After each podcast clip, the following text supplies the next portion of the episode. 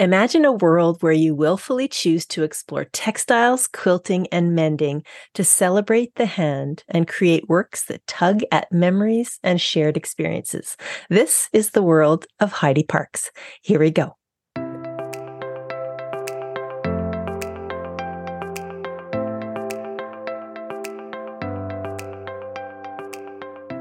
Hello and welcome to the Quilter on Fire podcast, where I explore the stories, the connections, and the joy of guests in the quilting world.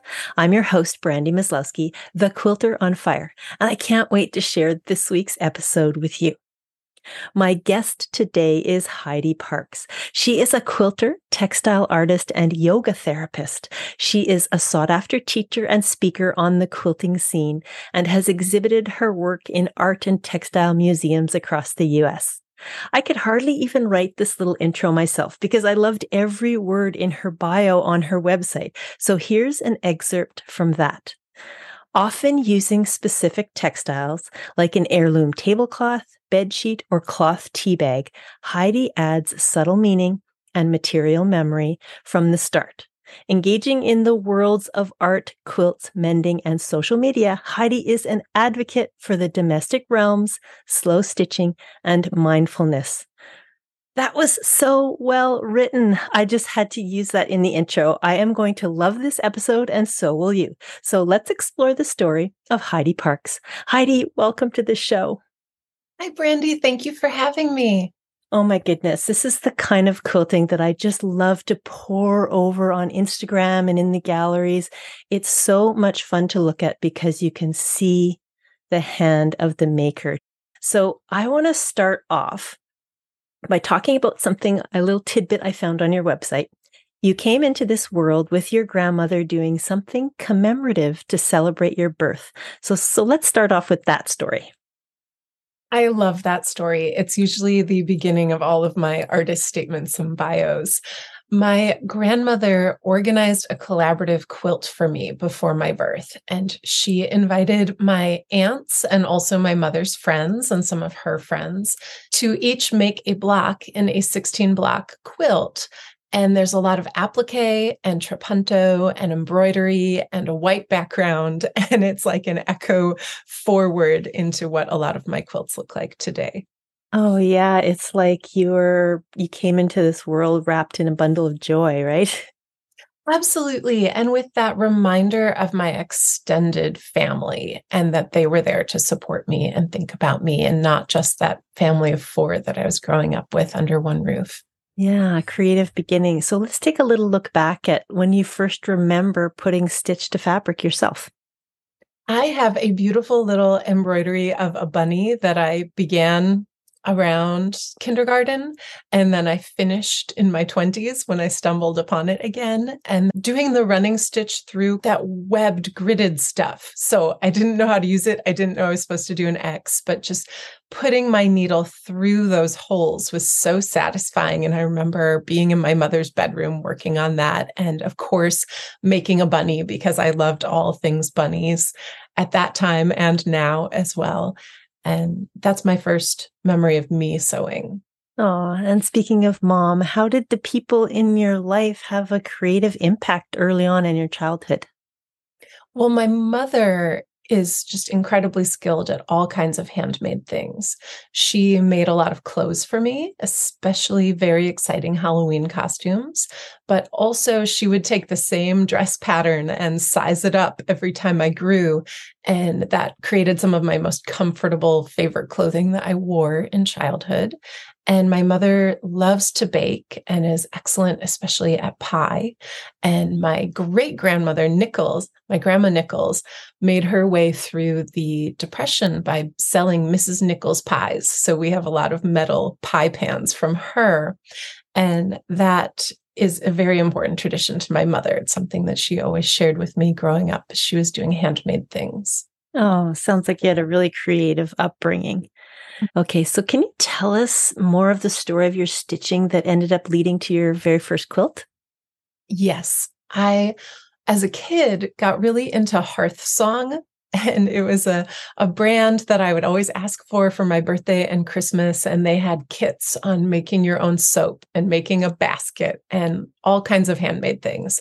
And eventually I got the hand and heart quilt top, and I started making that and then kind of lost steam. But that technically is the first time I attempted to make a quilt. And I think perhaps something about following the pattern threw me off track. And then in college, I was starting out studying ceramics and art education. I was at the School of the Art Institute of Chicago. And eventually I wanted to branch out into more departments. That's a real strength of that school, is that they're always encouraging you to try new things. And I had been pressing lace and fabric into clay to get textures. And then eventually they said, you know, why not take an actual fiber art class? And I said, no, I'll take metalworking instead, because I wanted to use the blowtorches. And in that class, the assignment was to make a make an object that was as important on the inside as it was on the outside. And the only thing I could think to make for that assignment was a quilt. So I used thin copper sheeting, and I pressed fabric and lace into that copper sheeting. And I used a little hole punch for cold connections and some wire to sew those bits of copper with photographs and textiles and book pages. And that technically is my first quilt that I completed in metalworking my sophomore year of college. And then I went on in my junior year to study with Deanna Guerrero Messia in a class called sampling. And that class was about quilts and comparing the sampler and the way that fiber artists and quilters would take fabric from other places and make it their own, contrasted with a D J and the way that they might sample music and then reassemble it to make something that's their own. And in that class, I made several paper quilts. I made a quilt about the Uh, divorces in my family using tracing paper and fairy tales.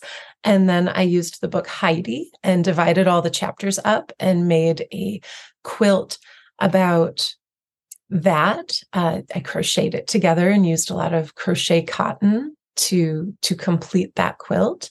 And then a lot of time went by. I was a high school art teacher for nine years. And at one point, I was doing stage set design for the theater, and we wanted a backdrop for the play to be inspired by the quilts of Gee's Bend, because we were reading some monologues from one of those books as part of this uh, performance. And so we made a fifty foot wide by twenty-five foot tall inspired quilt top. And, and so that was some important machine piecing that I did with my students. And then a few years later, during my last year teaching in September, my grandmother, again, and my mom were important influences. I had just moved out of my mom's home and into my own apartment, and I was doing a lot of nesting. And my mom was also cleaning out my grandma's things because she was starting to downsize. And she discovered a hand-pieced log cabin quilt top that had a lot of nineteen twenties fabric in it that my grandma had purchased at a garage sale or an estate sale for thirty-seven dollars and fifty cents. And my mom thought, rather than just sitting in a Rubbermaid Tupperware, let's give this to Heidi and have her do something with it. And I didn't have a big piece of fabric to use as the back for that quilt. So I just pieced another quilt top and sandwiched that with some batting and the existing log cabin quilt top. And I hand quilted it in one month while watching the T V show Fringe. And by the end of September, I was one hundred percent in love with making quilts. And about eight months later, I quit my job as a high school art teacher to become a quilter, because I was that much um, both in love with how it felt to hand quilt and also dissatisfied with my job, because that year I had been traveling between two different high schools, and it had sucked a lot of the joy out of that profession for me to be yeah. stretched thin that way. Yeah. Well, and the tidbit I love about this path that you were on is that, you know, in your schooling early on and in some of the incredible courses you've taken along the way, they weren't saying to you, like, here's something you need to make, make a quilt, make this on this theme or whatever. They were saying, here's an idea let's see what you come up with. Like, it was such a yeah. cool, you know, it was an, an invitation to do your own thing. And I've heard stories over the years interviewing incredible artists who've gone to art education and find institutions where they've been, you know, not interested in viewing their textile art as part of the pro- learning process. And it's, it's so nice to hear that you had that. Even though you were doing metal work and different things like that, it was really nice to hear that they were saying, yes, try something new, try anything you want. That's, that's really great. It was. I graduated in two thousand five.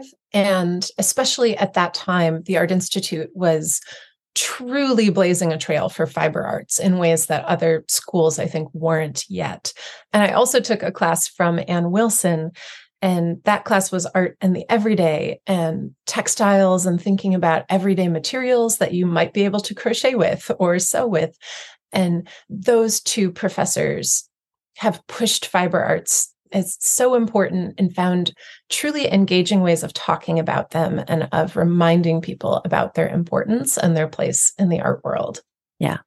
Okay, so you've made this transition. This is a huge mm-hmm. deal. You've made this transition from teaching to becoming a quilter full-time. So on your website, in your gallery, at the very, very bottom, if you scroll down, there's this, uh, what looks like a tiny little quilt to me, but it says my first quilt. So how did you transition into, you know, from making all the metal work and the different quilts with the school and the different things like that into your actual very first quilt?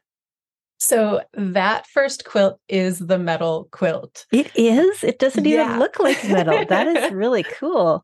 Well, it looks like fabric. It, and it partly is, but if you zoom in, you can see the, the shiny copper part that's intermixed. Oh, yeah. And then also book pages, and there's a pink terry cloth towel in there.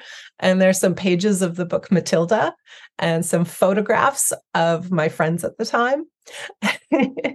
And there's even a, there's even a little bit of green fabric that is from my baby quilt that my grandmother made for me. Oh, that is so great. I still have and cherish my baby quilt. Well, it's my brother's that I stole, but it mm-hmm. ended up being my baby quilt today. But this is so great. So if you're listening right now, I really encourage you to go to heidi parkes dot com.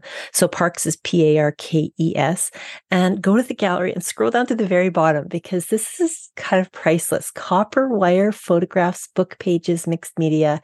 It really does, from like at first glance, look like a scrappy, beautiful baby quilt. Okay, so let, let's go into how did your quilting blossom from there? So you've made this transition before you even had your mark on how am I going to make income and all this kind of stuff. Mm-hmm. You know, you boldly made a transition from working as a teacher to professional quilter. One of the important quilts, if you're, you know, now I'm looking at the bottom of my gallery page yeah. on my website. Yeah, yeah. I made a quilt for my dad as a Christmas birthday present, because both of my parents and I were all born within the same week in December. So we yeah. do a lot of combo presents. And uh, while my mom was hand sewing and cooking for us, my dad always loved woodworking and making things. So traditionally, when it came time for my birthday or Christmas, I would think of something that could be made out of wood, and that would be my big birthday request. And so when it came time for birthdays that year, my dad and I made a bench for me out of wood, and I was turning the legs for it on the lathe. And then as a gift to him, I made a quilt, and I pieced different pieces of a fabric that I dyed with coffee and tea together to look a little bit like wood panels. And then I did some concentric circles that I um, quilted in place to look like the rings of the tree of a tree. And they change colors from blue to tan once you get to the edge of the quilt. And during winter break, the, the week that was free, where we weren't busy celebrating Christmas, I woke up every day for five days in a row, and I just worked on that quilt. And I was so curious to feel, what would it feel like physically in my body and in my mind to quilt every day. And it's funny that I thought that's what my life would be like as a professional quilter. And it's not. It's very rare that I get to work on a quilt five days in a row nonstop yeah. because I'm updating the website or taking photographs or working on social media or writing things. But in that moment, it felt so satisfying to work on that quilt every day and to have a purpose and to be preparing that as a gift for him. So that was a big part of what got me fired up and thinking that I could do it. So you kind of got hooked early on, right from the beginning. You had some close personal family quilts. You had your first fabric quilt. How did it blossom from there? I would say that the next big leap that I took as a quilter was making a quilt called Places Unfold. And that's the quilt that I was making at the end of my job as a teacher. So it was a block-based quilt so that I could work on parts of it in the evening and prepare them and pin them. And then I could put them in a little bag and have them with me at school because I had a practice of modeling, making, and being an artist with the students. So if they were having class time to work on making something, I would try to be making something alongside them so that then we could talk and maybe I could bounce from table to table with the thing I was working on. And then also, of course, there's all the final exams at the end of the year that one has to sit quietly while students are taking tests. And I wanted the portability of a block-based quilt. And I also wanted to use my existing fiber art skills, which especially were embroidery. That was my main thing in the textile world at that time that I felt great at. So there's a lot of embroidery. There's a lot of hand applique. And then they're machine pieced together. And I think that that was the first quilt that I made as a work of art that was telling a story that was somewhat autobiographical about this feeling of, I'm about to move from the suburbs of Naperville to Chicago. I'm about to change my job. I'm really trying to reimagine what life could look like. And in many of those blocks, I try to shift my perspective. So I'm either looking up at the sky or I'm looking down at a Google Map page of the neighborhood that I used to live or that I lived at the time. And by doing those activities of reimagining and looking at how things could be different, I think I was echoing what I was doing in my own life and trying to think about a quilt from a different angle and as a storyteller, something that I might be able to sink my teeth in for a longer amount of time. Yeah, it really does tell a story. So when you go to the gallery, this one we're talking about is called Places Unfold. Okay, where are you living right now and who are your loved ones that you share your world with every day? I live in Milwaukee, Wisconsin. And I moved here in two thousand fifteen. I was the last holdout of my family in Illinois.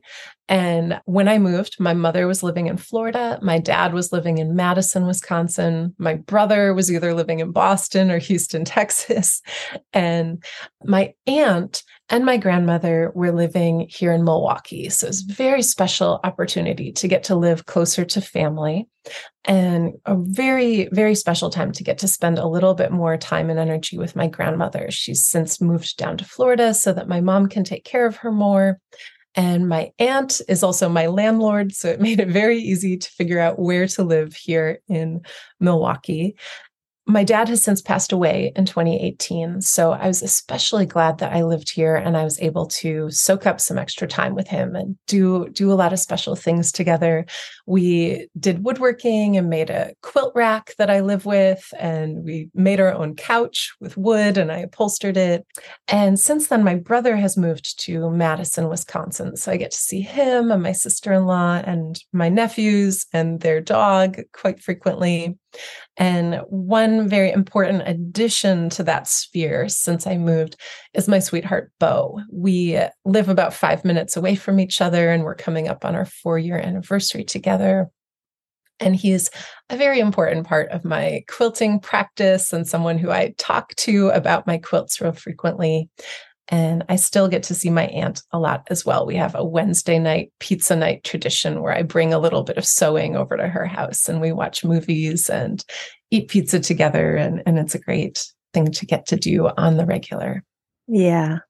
And this one little tidbit I want to pull out of there that I saw, I think in one of the videos on your website, maybe um, there's a little studio tour video on your website somewhere. And uh, that rack in the background, is that what you're talking about that you yes. made with your dad? Can you tell us about that? Yeah, it is about six and a half feet tall and five and a half feet wide with five bars that go across so that the quilts that I make are normally five feet square. They can fold across and not get any creases in them. And I would say right now that rack probably has twenty-five to thirty quilts on it. It's a workhorse. Uh, it is just a, a really beautiful thing to get to work with. It comes apart somewhat easily. So if I need to move, I can take it apart. And we made it out of elm and designed it, figured out the angle and all of those details. And the wood is sealed with a clear sealant. My friend Laura Hopper, Sonic Stitches on Instagram, would be uh, proud of me for mentioning that it is not raw wood that's touching my quilts, because the acid yeah. in that could affect the color of them or deteriorate yeah. the cotton over time. But it's sealed with a clear sealant, and so the quilts are nice and safe and protected on there. And it's very strategically not in direct sunlight. Ah, good point. And you know, that's such a great idea, a great way to store mm-hmm. your quilts, because I mean, I store my quilts on my spare bed, and I have dozens of quilts on the spare bed at any given time. But every time we have company, what do I do with them, right? I have to find a new location for them. So mm-hmm. having that beautiful rack on your wall, it's a feature for sure in the mm-hmm. living room or whichever room you're in. And it's gorgeous. And I was guessing there might have been about six or eight quilts on there, but dozens. You, you're fitting them all on top of each other. What a great idea. Yeah, thank you. And you know, it it has another job as well. Maybe two or three years ago, I got rid of my design wall because I found I wasn't using it. It didn't feel helpful to have to pin and carefully place things to get them to attach vertically. So when I make a quilt, I'm usually on the floor, and I can lay things and move them around so quickly. When I show people this, when I'm teaching on Zoom, they're sort of in awe at how How how ready I am to move things and adjust them and try a new location. Yeah. And then once I have things pinned, or just to check how my progress is going, I will either stand on the couch and hold my cell phone up and take a picture of it on the floor, or especially in between spurts of working, I'll lay my quilt in progress across the quilt rack so that I can see the whole quilt laying down. Maybe it's missing the top four inches, but it's a very helpful opportunity for me to see my quilts vertically yeah. without having to commit wall space to having a design wall anymore. Yeah, such a great idea. Okay, I want to talk about a phrase that you wrote on your website. Mm-hmm. You add subtle meaning and material memory from the start. So what does that mean to you? That is about materiality and using materials that have important meanings in them. And that that for me is a rich starting point. I think a lot of folks can get intimidated by the blank white canvas or cutting into fresh fabric. And it allows me to start with something that already has meaning. So I'm not starting with nothing. And it's a way of anchoring the quilt. Because I work improvisationally and I allow a story to evolve, especially if it's a diary quilt, which it has been more and more in the last few years, I don't know what's coming in the next couple of months of my life as I'm going to be working on the quilt. So it starts to feel like a real mystery of where the quilt might go. And the materials and that materiality help to give the quilt a personality. I feel like I sit down and I start sewing and I think, hmm, I, I wonder what you could be. And then I might add some of my old clothing to the quilt. And then suddenly it's a quilt about all these past versions of Heidi who used to wear pink sweaters and maybe doesn't anymore. Or it becomes something about a trip that I went on, or maybe I got some fabric bags that are, you know, not disposable bags, but also maybe I don't plan to repurpose them again soon. And it gives them a place to live, and it tells the story of getting that bag. I have a cloth tea bag that I got when I was traveling in India. And I think that tea bag is a, a great starting point. It's one that I mention in the website. But some of my early, early influences in college were about materiality and adding that material meaning. And we had we had a guest lecture from Mark Bradford, who's one of my favorite artists. And he lives in L A. And he walks the street of L A and he sees these posters that are up that might say cash for gold or paternity test or things that are potentially preying on people in the neighborhood. And he rips those signs down and then he uses them to make abstract map works of art that start on a bed sheet. Now maybe he uses fancier substrates, but at the time he was using a bed sheet and then he was gluing this paper down and making a collage and calling it a painting. And so he'd have this on the floor and he'd use a floor sander and, and he'd say, I'm painting. And he's adding meaning. So he's he's taking materials from going on a walk in a neighborhood and then he's making an abstract painting that looks very map-like of that walk. And there's this rich meaning in the work because of the materials that he used. Yeah. And that was so inspiring to me early on. And I kept thinking, how can I do that? How can I invite more of that into my work? And I think that's one of the important reasons why I fell so hard and fast in love with quilting, because it offers such a rich and easy opportunity to find fabric and infuse the meaning of those fabrics into the work. Yeah. And I, I also love the phrase where you mention that you want to share a more expansive definition of what a quilt mm-hmm. can be. So let's mm-hmm. talk about that for a minute. Yeah. When I was thinking about changing careers, uh, in moments of, of fear, I would Google the word quilt and think, what, what is a quilter? What is this thing that I'm giving up my uh, predictable income for? And a lot of times I didn't like the things that a Google search would result in as a quilt. You know, they weren't showing a lot of gorgeous historical antique quilts. They were doing a lot of charm packs and jelly rolls and quilts that looked a little identical to each other. And, and maybe you could whip up in an afternoon with your sewing machine. And I just wasn't quite sure when I would look into that if I really wanted to be a quilter. But then I would dig more and I'd go down rabbit holes on Pinterest or hunt around Instagram or look through my Fiber Arts magazine. And, and then I'd be reassured that, yes, there are quilters doing things that spark my interest, that get me truly excited. And I was longing for that to not be so hard to find. And one of the artists who was inspiring me in that direction was Luke Haynes. So I saw Luke's quilts where he was using repurposed materials and making portraits of people and hinting at, at paintings from the canon of art, like Christina's World. And, and I thought that there's something interesting there. And I would listen to him in podcast interviews. And he said that for him, it was really important to have something to add about the conversation of what a quilt can be. Yeah. And I thought, yeah, I could be part of that conversation and I could poke at ideas that are different from what Luke's poking at.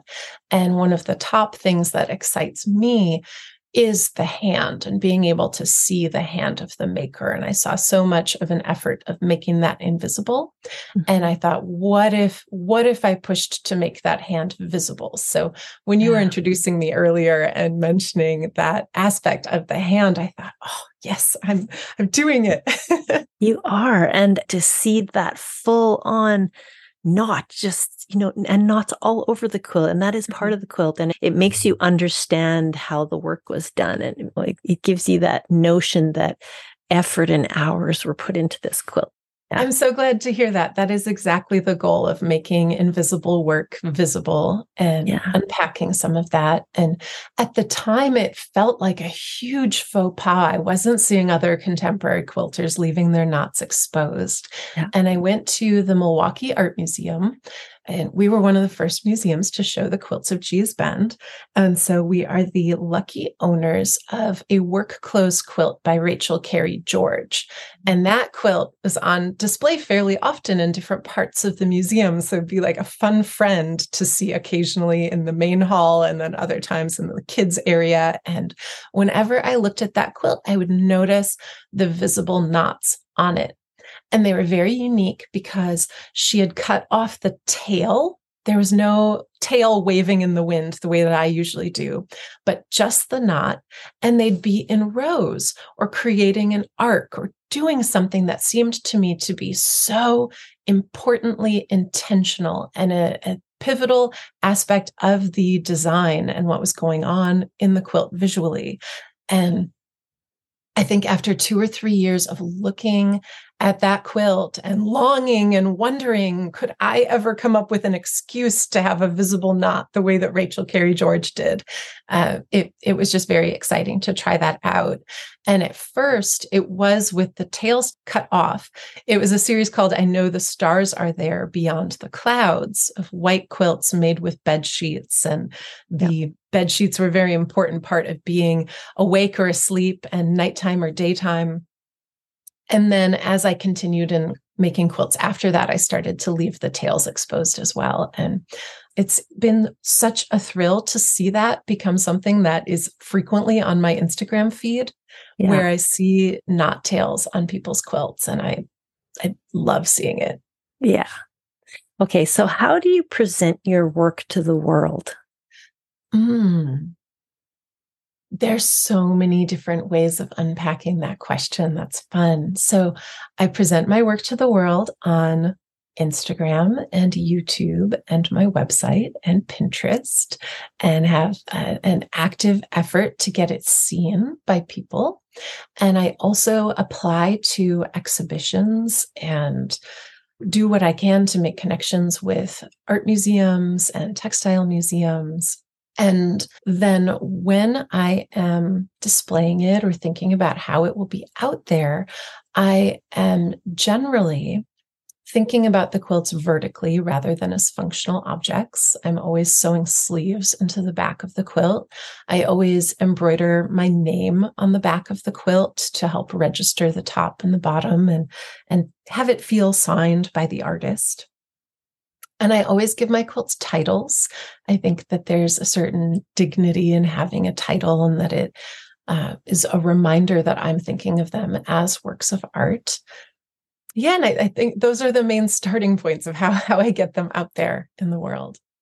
Yeah, and I think another element to that, which we're going to talk a little bit about later, mm-hmm. is your teaching as well, because you're bringing some incredible education to the world through your teaching as well. So we know that you made a transition from one career to another, from high school teacher to quilter.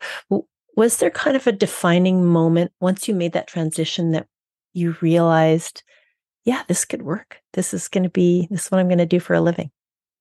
Yes. I would say that in twenty sixteen, I submitted a whole bunch of quilts to QuiltCon. And four of them got in and two of them got awards. And then I I emailed and I said, could I maybe one day teach at QuiltCon, and how does that work? And they said, sure, we can add you to the schedule in twenty seventeen. And that was so exciting to be teaching in a more uh, national way rather than somewhat local. Yeah. And that income from QuiltCon got me off of food assistance and government healthcare and onto Obamacare, which just felt huge as an income leap. And it, it was a very exciting moment of feeling like, okay, maybe this will work. I'm going to be getting myself somewhere and really starting to own the, this new career a little bit more. Yeah, that sounds so good. Now, I am so excited to dive into this conversation because I love to talk about design, and everything mm-hmm. that you do is unique. So when you see something in the world that sparks an idea for you, how do you capture that? Do you have sketchy pencil to paper, or do you go completely digital, or is it all just diving into the fabrics and creating from there? I would say it's that last option. It's diving into the fabric. On rare occasions, I'll make a note to myself And maybe it's more about just the act of writing it down. I don't know that I go back to those notes very frequently, but I end up having so many ideas and so many things that are exciting to me that I need a filter, because otherwise I would be very frustrated by the lack of time that I have in yeah. my one short life to make all the quilts I'm excited about. So I try to think that my memory is an important filter of, does that quilt get to be made? So if I'm still thinking about it when I'm near my thread and my fabric, then that gets to be part of the quilt. And there is usually a kind of perfect storm that comes about of an interest or curiosity in a particular technique, having access to a physical fabric that I'm excited about, and then also having a conceptual interest and, and something that I'm curious about. And when those three things come together, then I dive into making and sewing and working on that particular idea. And I would say that that filtration system of not drawing and not doing other things is an incredible reason for me to be a teacher as well. That's part of why I think I, I hold both so equally, making my own quilts and teaching quilting, is that I just, I want to see what could happen with these ideas around a diary quilt or visible hand piecing. And if I can get other people to play with having exposed knots on their quilts, then that curiosity of mine gets both quenched and re- reactivated more and more frequently. And, and it's that digging in and wondering that keeps me moving forward with a quilt. Yeah. And do you ever put, you know, constraints or parameters on yourself when you're creating something like, this is going to be whole cloth, it, this is going to be dark colors only, this is going to be like, do you ever challenge yourself by saying, I have to stay within a, in a box? Yes, I think that that is, is something that I have very much from art school is, uh, is creating those rules for myself. And then Uh, you know, fi- finding that nice sweet spot of pushing and fighting against the rules, but also mm-hmm. really appreciating and protecting and, and uplifting those rules. So there are certain series that I do that have a lot of rules in them. I have a neutrality study series that I just finished the fifth quilt in, and it's investigating neutral colors. Yeah. And so it's a much more formal design-based series about uh, black and white and navy blue, and like, is red a neutral? Some people say it is, some say it isn't, uh, and and and having fun with that, and also my ability to stay neutral. uh, especially, it's a series that I began in twenty seventeen after the twenty sixteen election, and so that idea of what is it to be neutral was very interesting to me, and an ability to stay neutral, or deciding, like, ah, no, I'm going to use the whole rainbow to quilt this quilt. So maybe the yeah. fabric is neutral, but the thread choices are not. And then another series like that is a white scrap quilt series. And that one, I noticed that I had a lot of white scraps accumulating in my studio. I think especially my friendship with Zach Foster nurtured me to have a greater awareness of that. He posted a photo on Instagram forever ago of a ball jar that he stored all his little thread tails in. So yeah. you know, you take three feet of a thread and you sew with it, and at the end you have these scraggly little three inches left. And what do you do with that? I'd been putting it in the garbage and not thinking twice about it. And Zach had this ball jar, and that took me back immediately to art school, where every time in ceramics class where you have your discards, or drawing class where you're collaging, and then what about those scraps off to the side, or in painting class, and then hmm, you're doing this interesting thing on your paint palette that no one else is doing, and what's what's going on here with your scraps? And I thought, how could I have been so mindless as to throw my scraps away? And and so I, I started keeping those thread scraps, and I frequently use them for trapunto or underneath silk transparencies now. And then I began to keep more and more of my fabric scraps as well. And I generally, to avoid decision fatigue, I back my quilts with a big piece of white wide yardage, unbleached cotton muslin. And then at the end of making that quilt, I'll have a scrap that's twenty feet long by two inches wide. And what to do with these, you know, you have five of those, ten of those in the studio. Suddenly it becomes a big job of figuring out these white scraps. And so now I've made three white scrap quilts, and it's, it's a fun task of figuring out how can I cut into them minimally, but also make it look interesting and visually engaging. And that's a series with a lot of rules that, that I yeah. love working on. Yeah, it's a really great way to challenge yourself. So you were mm-hmm. just exploring the topic of lots of cream, lots of sugar, where you started with that one, and it moved on mm-hmm. into other quilts as well. Um, and so it's fascinating to me that you have gone from, you know, taking an idea, a concept, of feelings, something that's inspiring you to play with the fabric, and then you give yourself a parameter. But then from there, even after you've made the first quilt, you feel inspired to make a series. So how do you know when you're done? Mm. Yeah, done with a series, I guess, is just when you stop naming quilts with that something. You run out of the fabric, right? Maybe, right? Yeah, you stop having that problem altogether. If I shifted things and I didn't have that problem anymore, it wouldn't be so engaging. But, um, you know, to date, there's four scrap quilts in that white scrap series. And I would say something that happens and that my students will get stuck on a lot of times in class is they'll start playing chess in their head, and they'll feel like, oh, you know, I could go this way or could go that way. And what, where will that fork in the road lead to? And, and they stop making, and they start wondering about this fork in the road that they don't want to make the wrong choice. And for me, I'll just take note that there was a fork in the road, and I'll go with whichever one usually feels more convenient for my body to, to do, whatever sounds more pleasant. And then I'll think about the road that I didn't take, and, oh, well, that's the next piece in the series then. So, for example, the most recent quilt, uh, Pearl Ice Ash, is one that has a lot of applique on a larger whole cloth, because, right, the definition of what is a white scrap yeah. in my studio is starting to evolve and change too. So now I might have a piece of fabric that's one foot by two foot, and I'll think, I can't put it on the bookshelf where I store my fabric.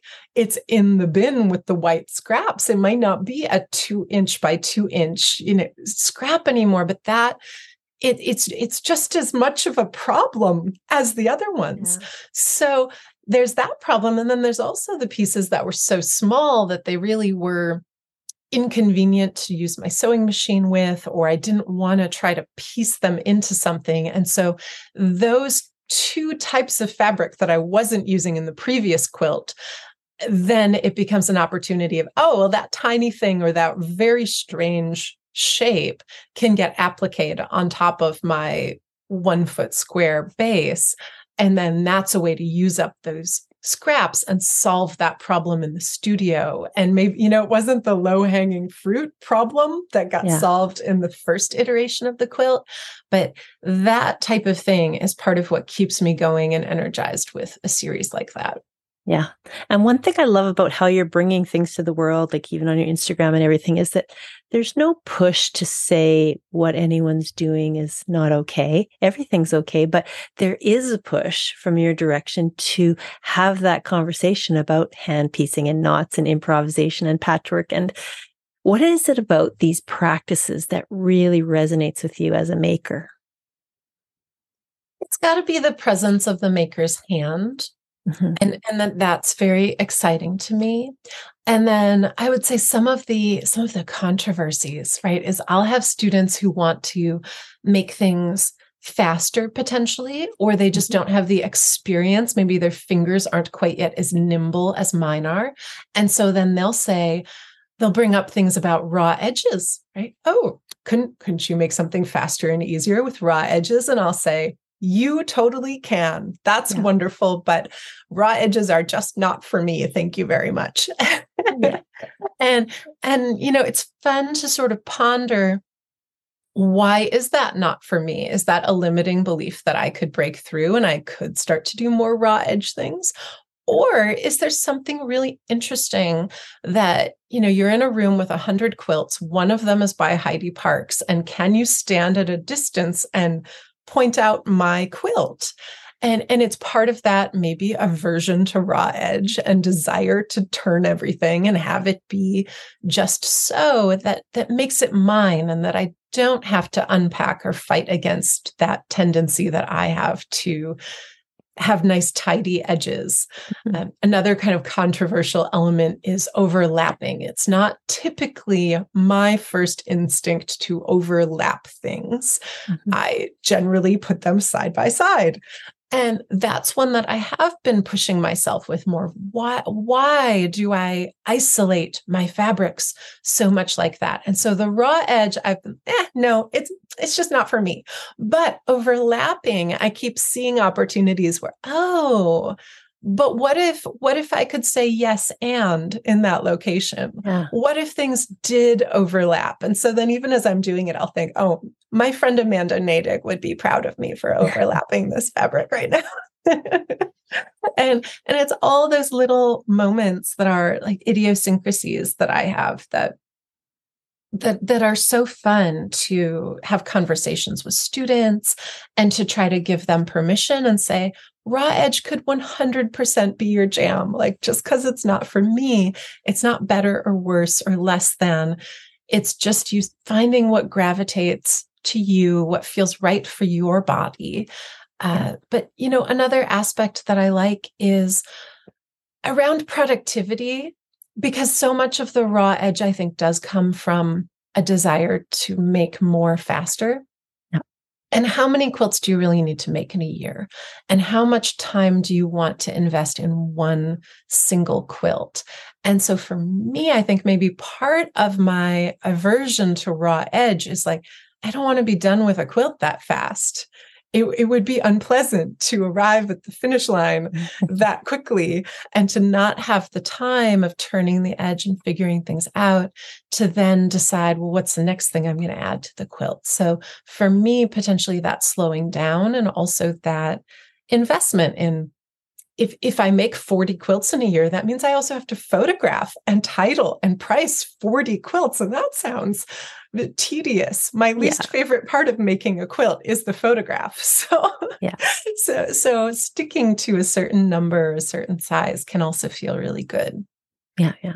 And it's so good that you're exploring what you do have aversions to or not. And you're trying mm-hmm. to decide if you want to change that, because so many of us out there as quilters, uh, like for instance, in English paper piecing, we're trying so hard to use the thinnest thread and hide our stitches and have them on the back so that when you see that hexagon English paper piecing, literally cannot see a stitch. But, you know, I see so much value in using a, ch- a thick, chunky thread that might be rainbow or variegated or whatever. And then when you turn that, you can see all your uneven stitches, but it's consistent throughout the quilt. And that's just a joyful component, right? So mm-hmm. there's a lot of different ways you can look at things, and it doesn't have to be a certain way. It has to be what works for you. That's the message I'm getting from you right now, Heidi. Yes, yes. And I would say something so related to that, that's the origin story of me moving from machine piecing to hand piecing, is that I went to Seoul in South Korea in twenty fifteen, and I learned to make bojagi, and I learned the Korean patchwork technique of jogakbo. I learned from Sam Zizarang and was there visiting my favorite roommate from college at the Art Institute. And when you are making a bojagi, it's that same whip stitch that you use in English paper piecing, except you stab through in a slightly different way, where the whole point of the art form is that very colorful line between pieces of fabric, instead of that juxtaposition of two different shapes that are different colors from one another. And that focus on the thread color and the line blew me away. It made me think completely differently about how I was making quilts and what I was investing time and energy into. Yeah. Okay. So if you are listening right now and you're thinking, I need to find out more about Heidi Parkes, let's share a little bit about the website. So what is your website and what's the name of it and what can we find there? Heidi Parkes dot com. And as you mentioned before, there is an E in Parks. And what kind of things are we going to find on your website? I've got a lot of different tabs on the website. There's the gallery, and that's what we've been mentioning the most. That's where you can look at the beautiful quilts that I've made, and they're all in chronological order. So the newest quilt will be at the tippy top there. I also have an about page, and there you can watch a little three-minute video about me. You can read my artist statement, and you can find a lot of the upcoming exhibitions, places where you can see me or see my quilts in person. And that's where this podcast will be linked as well, on the about page. I have a tab for mending, where you can see the mending that I do for clothing. I have a shop. And that shop is an exciting tab because you can buy physical quilts from me, and you can also learn on demand with pre-recorded classes, and you can sign up for classes that I might be teaching on Zoom. The workshops tab is a place where you can find in-person workshops or workshops that I'm teaching that might be hosted or sold by someone other than me. And I've got a blog with occasional, maybe twice a year, updates about quilt-alongs and an opportunity to work on one of my quilt patterns in community with other people. And then lastly, contact, where you can reach out to me. Yeah. One thing that I want to highlight that I really love is that um, the workshops look so great, like a framed quilts on demand. That looks like so much fun. That looks so achievable. If you're just getting into hand stitching, it's small pieces and they're framed. You can put them right on your wall. Fabric vases on demand. That looks really cool. What I love about those two classes is that they're a quick way to start. And also you get to learn start to finish how to make something in one class. Mm-hmm. A class like improv hand quilting, you're going to learn the hand quilting part, and you could make a whole cloth quilt, but otherwise you also need a class on a quilt top or a pattern like my vignettes quilt pattern, where you would learn the quilt top part. Yeah. And then I also have a separate binding class. So some of them, like, you kind of need three classes in order to have one finished object, but the framed quilts, the vases, and the brooches, you can learn everything you need in one go. It's a complete package. Yeah, it looks like so much fun. So while we're here on cl- workshops, let's just talk about so which classes are your most popular, and also tell us what you teach live for guilds and at shows, and what you have on demand. Like, what's the difference there? Oh, yeah. Yeah. I love unpacking that, because both of those parts of the website are real rabbit holes that you can go down. In the on-demand section, I would say that the framed quilts class is my most popular class. I think it's the one I've sold the most this year. And then right after that would be the vignettes quilt video workshop. That is a quilt pattern inspired by the elements and principles of art. And I guide you through making all different quilt blocks. And then I show you how to sew them together in a vignettes approach, meaning that the blocks aren't all the same size as each other. So you could have a long, skinny block, and then a very short, small block, and then a great big feed sack rectangle. And yeah. I teach you some interesting problem solving techniques for how to sew those to each other. And it's a class that incorporates piecing with a machine and by hand. So those two have really been the most popular this year. If there was one class you love teaching the most, which is your favorite? Mm. So my favorite class to teach is one that I'm teaching online right now on Zoom, and it's in the Learn tab of the shop. Okay. Currently, it's a diary quilting class, and I've got about sixty students right now, and they are joining me on Sundays for class, as well as twice a week for open co-working time and mingling. And we are together exploring this idea of diary quilting. And for me, it's the most engaging to teach in person, because every student is so unique, and the stories that I'm getting to learn about and to help the students share and unpack are fascinating to me. There are folks making diary quilts about how they're playing the cello again and they love it. And there are people processing grief if they've lost a loved one. There are folks who are, are working on owning the title of being an artist. Because sometimes saying those words, I'm a quilter or I'm an artist, can sound foreign. And how do you get that to feel yeah. comfortable rolling off your tongue. So all, all of those things, whatever it is that's happening in an everyday way, as well as maybe there's a goal you're working towards or a past thing you're, you're hoping to process and do some cognitive reframing so that the past can feel less prickly, that that is super exciting for me. And that's a class that I'm teaching now. And if you were to move from the shop over to that workshops tab, you'll see that that's the type of class that I teach in person yeah. pretty often as well. So if I am traveling with students, uh, that would be a travel diary quilt that we might do together and process the trip. Or in person, sometimes I'll teach a diary quilting class and we'll spend five days together and work on on those ideas around diary quilting. And there, there's some fun rabbit holes in that workshops tab as well around my guild page. So if you have a quilt guild and you're interested in having me out, you can actually chip in together to buy whole guild access for my on-demand classes. So everyone in your guild could have access to my scrap quilt class or the framed quilt class, but yeah. you can also start to understand my structure for coming out for a virtual workshop or for an in-person workshop. I'm just finishing up a contract with a guild on the East Coast right now to have me come out for one of those. And it's a lot of fun because we're co-creating what I'll do there. They they know they're going to have me for a handful of days, and it's it's a lot of fun figuring out trunk shows and different classes and and what they're going to do for their on-demand option as well. They're going to make sure that everyone before I come out has access to the scrap quilting class, and then when I arrive, they'll be able to show me their scrap quilts and the progress from having learned from me online. And I think it's going to be a great way to build community within the guild. Yeah, absolutely. And if you're listening right now, it's mid-November when this podcast mm-hmm. will come out. So if you feel like you've missed that diary class, just get on Heidi's newsletter or email mm-hmm. list, and you'll be able to see all the new stuff that is coming every time.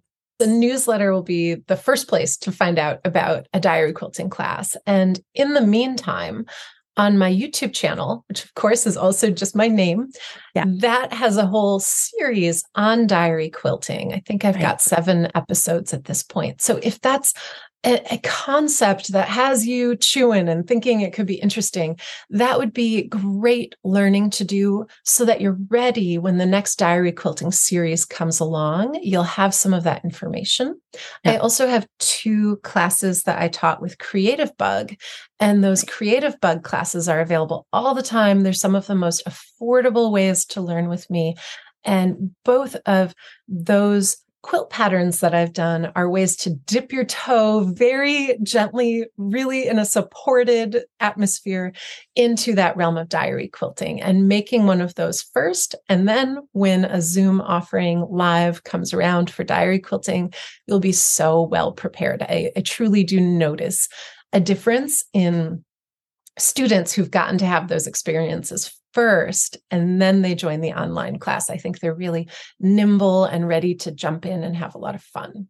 Yeah. And I love how you have this wide range of uh, ways that people can access your teaching, from free on YouTube all the way to stitching with you in Japan, right? So, yes. you know, it's yes. it's like a wide range. I, I remember talking to you about this a little earlier when you mentioned Arc of Accessibility. So tell mm-hmm. me about that.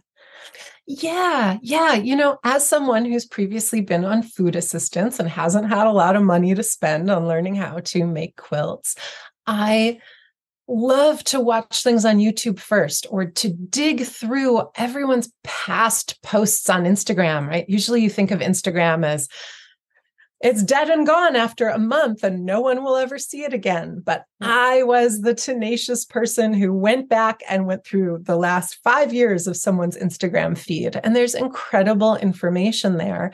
And it's great to be able to watch people grow and see how their quilts change as they become better known or as they their career changes.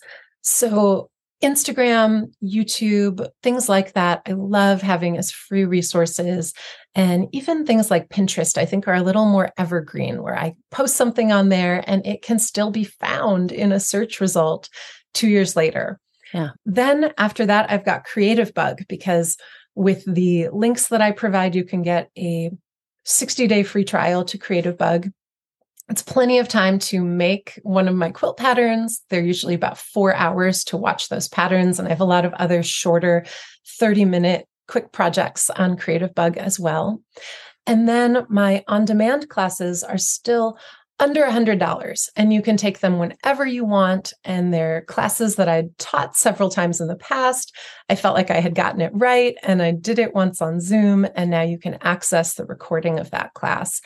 And then for things that are over one hundred dollars, it would be learning live with me on Zoom on the internet, or starting to take a class in person, whether it's a one-day class that maybe I'm teaching locally at the Wisconsin Museum of Quilts and Fiber Art, or if it's something that's a little bit of a longer structure. So at the tippy top end of ways to learn with me, this July, I'll be teaching in Sardinia in Italy. The registration for that will be opening in November, so there might still be spaces for that available. And in January of this upcoming year, I will be starting to teach a year-long class with me on Zoom, where I'll get to intimately know thirty students and work with them every single month for the year. And I've been longing for that kind of long-term interaction where I get to truly know my students. It's an opportunity for us to both know each other really well, and not that kind of quick interaction, or certainly an on-demand, which is very one-directional.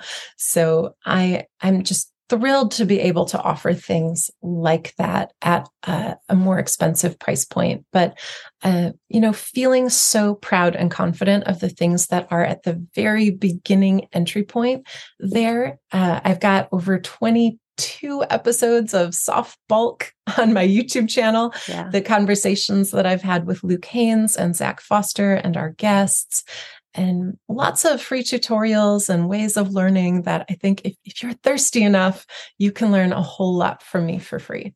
Yeah. And now I want to talk a little bit about some of the collaborations you've done. So tell us about what you did with Zach and Luke.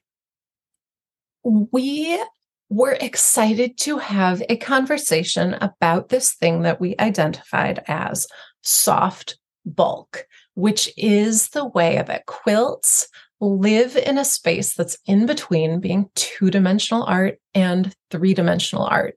A quilt can lay flat on a wall the way that a painting does, but a quilt can also sag on a wall from corner to corner the way that an Ava Hess sculpture can.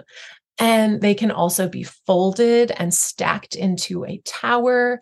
They can be crumpled and piled in a big pile on the floor. And that felt very, very interesting for us to explore. So we thought we were going to have a one-time on Zoom conversation about soft bulk, and people really liked it. And so we thought, let's get together and talk about other things. So we did a second episode with Audrey Essery about time management. And then it just grew from there with lots of different guests joining us and having conversations with people who are quilt collectors and curators like Roderick Kirikoff, and other, other quilters like Mara Grace Ambrose and Quilter Fussil. It was an awesome project. Yeah, that sounds so great. And then you are also worked with Tara Faunin. And what did you do with her?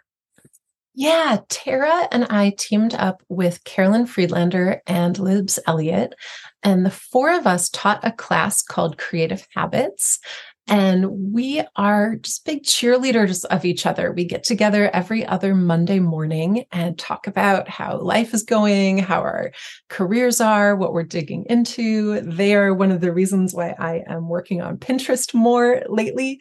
They've turned me on to that evergreen quality of it. That's very exciting. And, um, yeah, so, so I just, I really love their work, and I love them as savvy businesswomen who I get to connect with. Yeah, it sounds like a lot of fun. And now, of course, you know that I interviewed Zach. He actually will have just aired a week ago on the podcast when this podcast airs, but he mentioned that you guys made a quilt together in a collaboration. So tell us about that. Oh, it was really fun. It was our excuse to have Zach come out and visit me in June. And we also went to one of my annual favorites, the rummage at the Wisconsin Museum of Quilts and Fiber Art. When we were there, we bought some fabric, and then Zach and I started to collaborate both with that fabric and some other fabric that I had sitting around. And we were trying to think of something that we could work on together while in the same room, and then also continue to work on separately. And that created some interesting problems to solve. So I thought it would be fun to have Zach try his hand at my whole cloth base approach. So we started with a big cut of fabric, and then we chopped through it at sort of a diagonal so that we could each have it in our hands and not be tugging on opposite sides, so we could work comfortably. And Zach took a smaller third of it home with him to Brooklyn and kept working. And I had the rest of it here at my house. And I finished that part and quilted it up and added some surprises for Zach. A fun thing about us is I love rabbits. And Zach feels like his animal familiar, the animal that he's most connected to, is a deer. So I added a, a beautiful deer resting in some grass, laying down on the quilt. And I put two bunnies. And, you know, it was a lot of fun for me to add. And then I mailed it off to Zach, and he got so inspired by all the surprises that I put in for him that then he added lots of additional surprises and details and sewed those two sides of the quilt back together. And he finished the binding. And so he's seen it completed. I've just seen the photographs, but it is a beautiful collaboration, and just felt so exciting to start something in June and have it be completed in September, and, and follow that arc of the summer. And the, the big theme, right? Because there's, there's a technique and there's a fabric. And so then I also, to, for me, have that full trinity of things that get me excited for a quilt, is this concept that we came up with, with the text of yes, more, please. And that's big and bold on the surface of the quilt. And Zach and I were just feeling so excited about the current moment of being able to both be full-time quilters. Like, how incredible, like with sustainable yeah. careers in the arts, and feeling very lucky to have that, and just wanting to, to say to the universe, yes, more, please. We are so excited ab- about that ability. And then there was kind of a funny irony too, because we had previously talked about twenty twenty-three as being the year of no.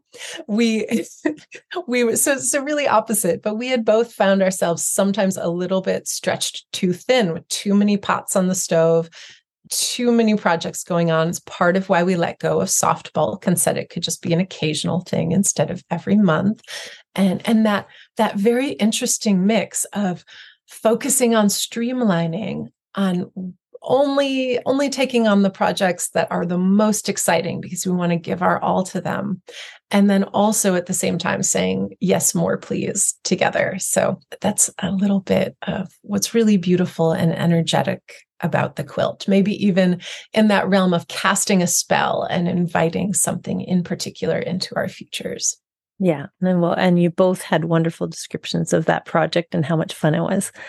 So I know that one of the most common questions when you are teaching or speaking is, what kind of products do you use? And I, I know that the focus should be on the glory of what you've made and everything like that, but quilters want to know, what are your mm-hmm. favorite things that you love to use?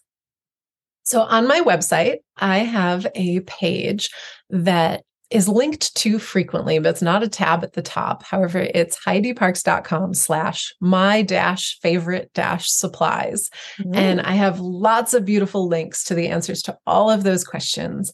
And the top request that I get, I give a beautiful lecture to a quilt guild or some space. And then the first question is usually, what thread do you use?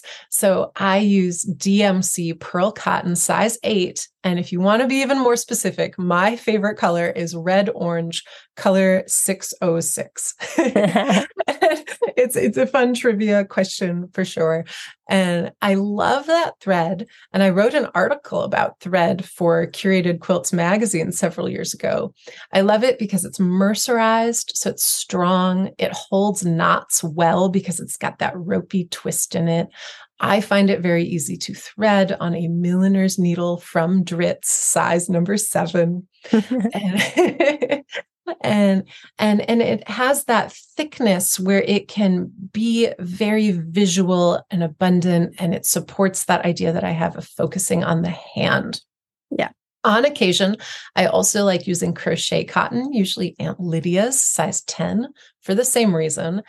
And because this company, Snuggly Monkey, has the most beautiful sashiko threads that are variegated, sometimes I'll use sashiko thread from Cosimo and Daruma.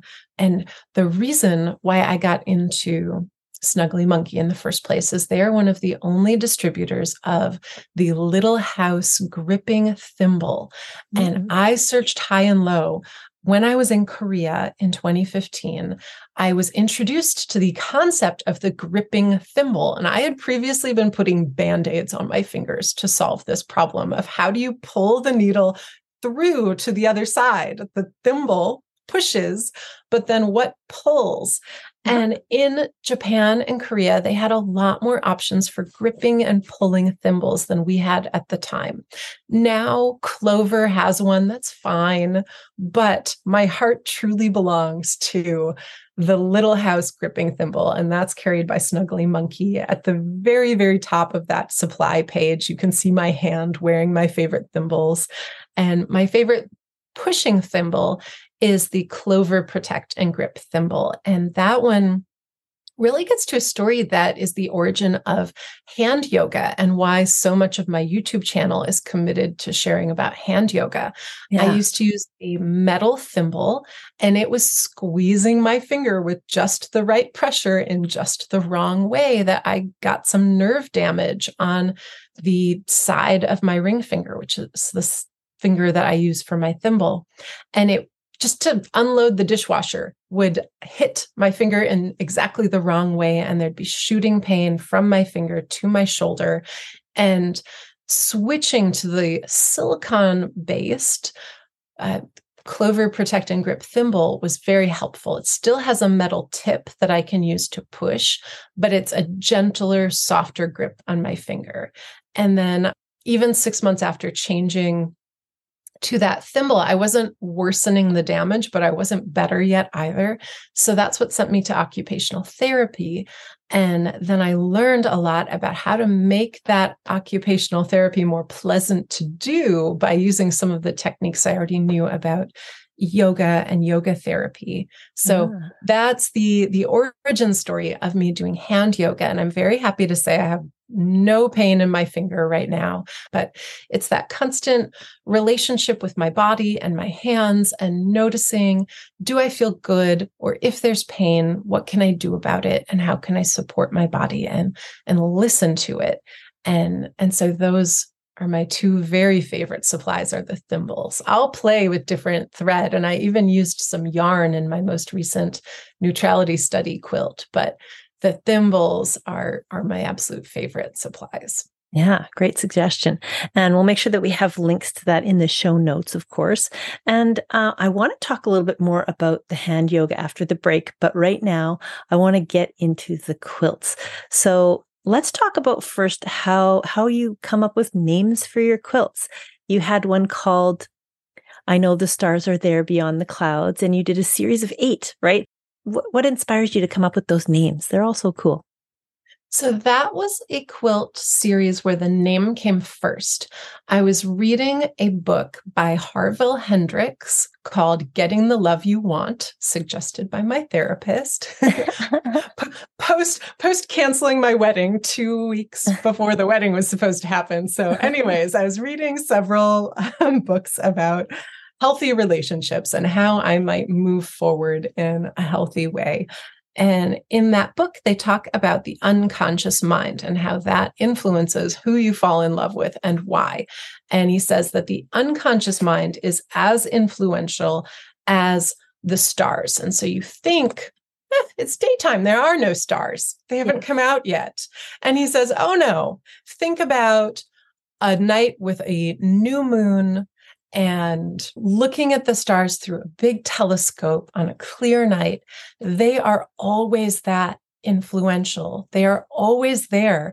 The stars do not disappear in the day and come out at night. They are just as much there during the day. You just can't see them for the blue sky and the sun and the light. And, and I thought, I like that idea. I want to remember that. And so I came up with that title and then started to work with bed sheets and, and other things. And, you know, an interesting part of why that series ended was because the rules were a little bit too strict. The rules were about the technique. So that quilt was always made with bed sheets. The series was always about a third of an inch gap between rows of stitching. There's always white applique circles, always Bojagi stitches in between. And that's how I knew it was part of that series. And it didn't have enough room to grow. I kept, I changed the size several times. I made one that was eleven and a half feet wide. I made some that were eight inches square. And then once I'd made all the sizes, I kind of didn't have enough space to stretch and grow and move from there. So that was part of what ended that series, was the rules being too strict. Yeah, you always have so much fun with the names. Like you have some called Magical Thinking and Scavenger Hunt. So, so tell us about some of those. So the Magical Thinking Attempt series began again from some health problems. I was having uh, just terrible female hormonal monthly problems and was seeing my doctor and was incredibly frustrated after having been put under for surgery. And they're like, ah, we still don't know what's going on with you. We're not sure what to do and have no options for making you feel better. Maybe you should see a naturopath out of pocket that's not covered by your insurance. And I was doing that.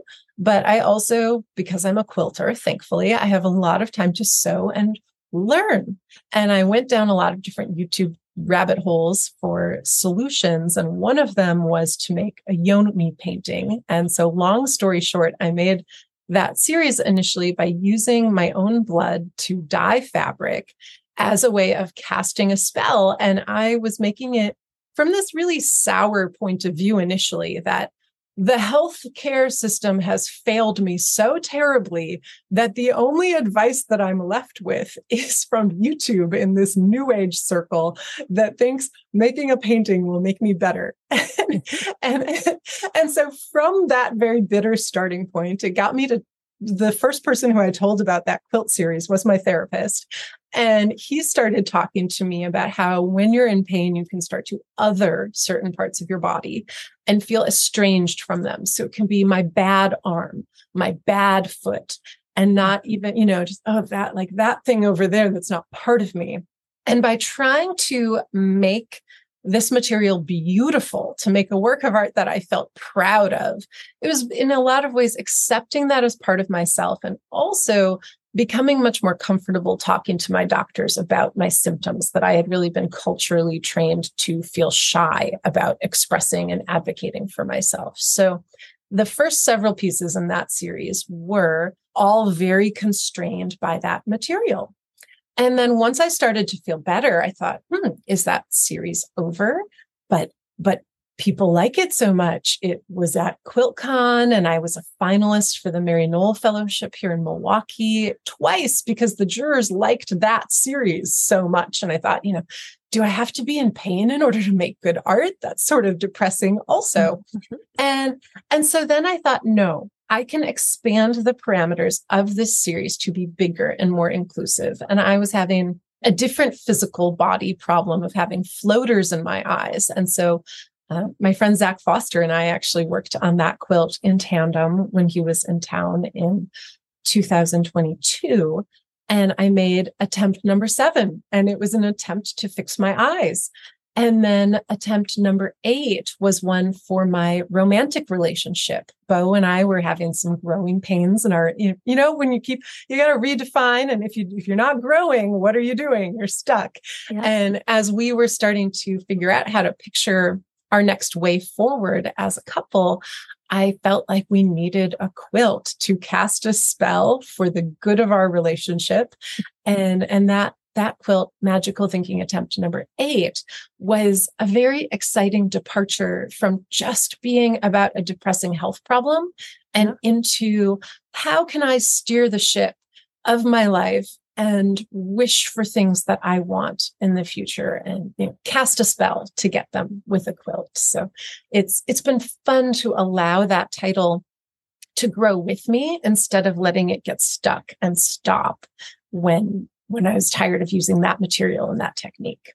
Yeah. And it's so fascinating to see how you're exploring the issues or the positive or negative in your life through mm-hmm. your quilting. Okay. So let's, let's talk about a few more quilts. It's very convenient when I have titles that I just add a number to the next one like those, but some of my favorite titles are more unique than that. And I'll choose a collection of words that I feel like represent that particular quilt. And that's how I title a lot of my diary quilts.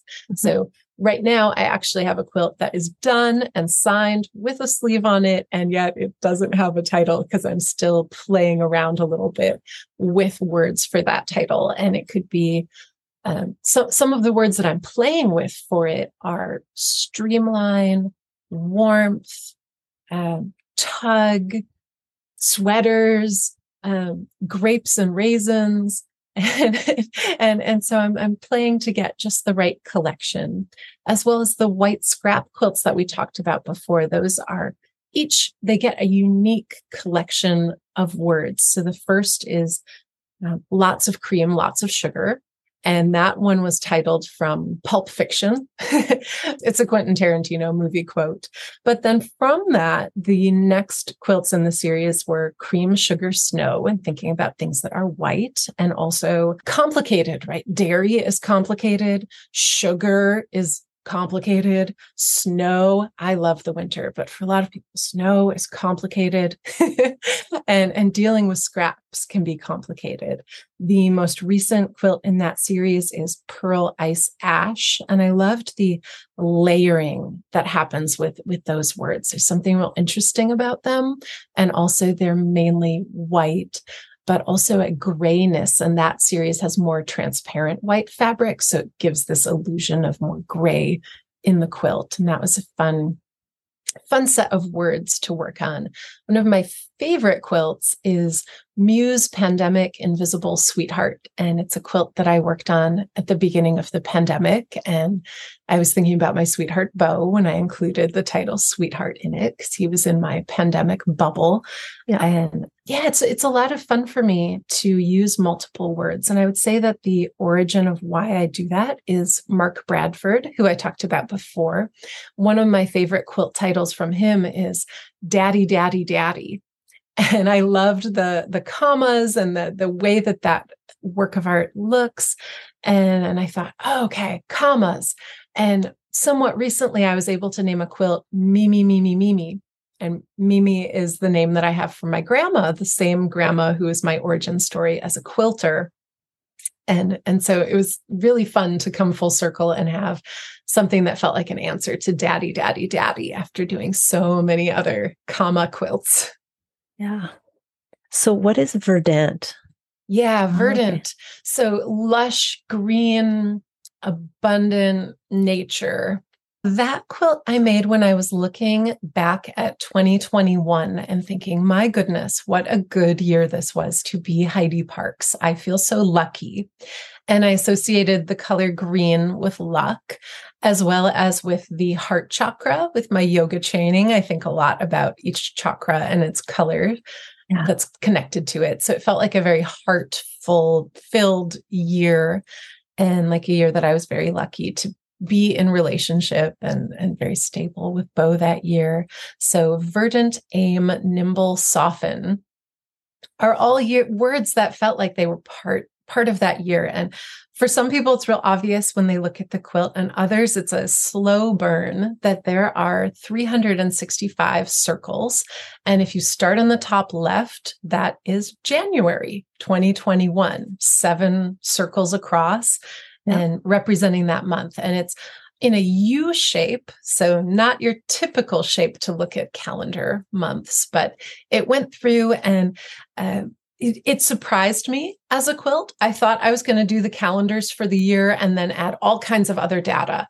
And it just turned out to be very engaging to just focus on the calendar. And the circles kept getting bigger and bigger, almost as though the things further in the past were smaller. But as I came to months that were more and more recent, December's circles are a lot larger than January's. And yeah, it, it was interesting to see that evolve as I made it. And so what happened with the color scheme in May and July? Oh, that's a very popular question. So there's a lot of code that I use when I am making quilts. And I love talking about diary quilts and how code is helpful for keeping secrets or unpacking things. And it's actually May, July, and August, August yeah, are all made with just one fabric.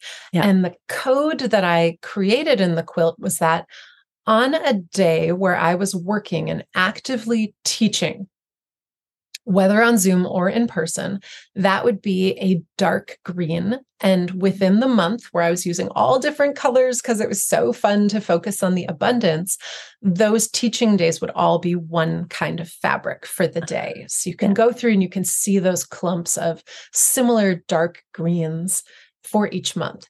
And I got to May and I thought, oh, well, there aren't any days where I would do a dark green circle because I wasn't doing any teaching that month. And, and so I thought, oh, wow, I didn't realize I had that many moments of rest in that year. It's a quilt about working hard and feeling, you know, for the first time, financially abundant. And yet I wasn't working twenty-four seven. How like un-American of me, but also how, you know, how interesting and how helpful. And, and so to note those moments of pause and rest, I wanted them to be just one fabric. Yeah. Okay. The last one I think we should mm-hmm. touch on a little bit more is the vignettes quilt series. Absolutely. So I really love writing quilt patterns. And it was something that I thought I was never going to do and that I would not like because it seemed so boring to have somebody try to make an identical copy of something that I had made. I didn't feel excited about the process of measuring a quilt that was finished and, yeah. and creating a pattern, and wasn't particularly excited about seeing the results of that. And then I had an idea about a prompt-based quilt pattern. And that's when I made my scavenger hunt quilt pattern, which was the first one. Yeah. And then I did the moon improv quilt pattern. And then the third one was this vignettes quilt pattern. And this one I especially love because the idea was to empower quilters to feel more familiar with art vocabulary and art language. And so that same topic that students are asking and digging into in my current diary quilting class, they were asking about and digging into at that time too. I think it's a constant point of tension with quilts and art, and quilts are art. And how do we, you know, how, how do we understand that a little bit more deeply and talk about it more? And also how do we start to feel more comfortable as quilters move between both the quilt world and the art world, and acknowledging that they're kind of two separate worlds, but also overlapping worlds. Uh, I thought that it would be empowering to get into those vocabulary words. So the vignettes quilt pattern starts out by having people make a block of any size, any shape in the elements of art. So we get into color, shape, texture, those basic building blocks of making art. And it's, the prompts are almost so simple that they're hard again, because you could just use a striped fabric to make that block, but you could also do a contour line drawing of your face to answer that prompt. And where on that spectrum of effort and ease do you want your response about line to fall? Then the next set of prompts is actually the postmodern principles of art, which were defined by Olivia Good in an article that she wrote years ago. And then I adjusted them a little bit. I really love the concept of economy, so I threw that in there because it's my quilt pattern. Mm-hmm. And the postmodern principles get into the words that are the trickiest and the most conceptual, and certainly the things that I focused on the most when I was an art student at the Art Institute of Chicago. So juxtaposition, appropriation, recontextualization, these are big, long words that artists use that can be intimidating or confusing to other people. But when you unpack them, as I do in the pattern and especially in the video workshop, they start to become very approachable and easier and more palatable. And then there are other postmodern principles around representation and seeing yourself in your art and gazing and acknowledging that there's a viewer and acknowledging that you, the artist, might be looking back. Things like layering can be very complicated and interesting, and even technology. There's a technology component of being able to make many versions of something quickly yeah. or easily. That's fun to explore. And so once you have your vignette blocks for all of those elements and postmodern principles, then I guide the maker in using the principles of art to assemble all of those blocks together. Things like unity, rhythm, pattern, those ways of, of looking at a work and art of art and seeing, does it sing? Does it look right? Is the visual mu- movement working, or does it yeah. feel off? Is there a focal point, or is there purposefully no focal point?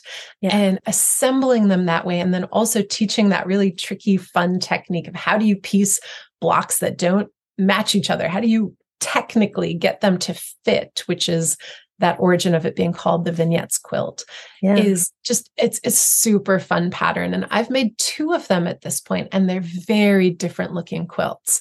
To look at them, you might not know they were made from the same pattern. Yeah. But for example, on Pinterest, I have a board that I've made just of the vignettes quilt pattern. And whenever I notice another completed vignettes quilt in the world, I try to add it to that board, and getting to look at them all together completed, yeah. you do start to understand that there is something similar happening as people explore those vocabulary words and that approach to making. Yeah, that's such a unique take on quilt pattern design. Okay, so can you give us some of your favorite quilting events you've attended, or any quilt travel highlights you've had in your quilting career? I was recently teaching in France, and it was very exciting to teach internationally in person for the first time.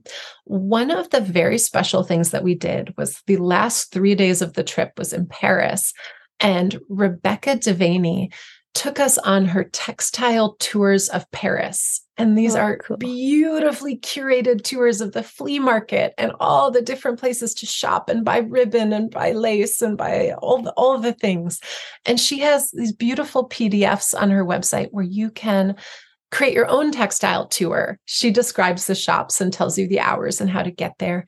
But getting to go with her in person with my students was so fun, so special. So that was a, a really unique traveling experience.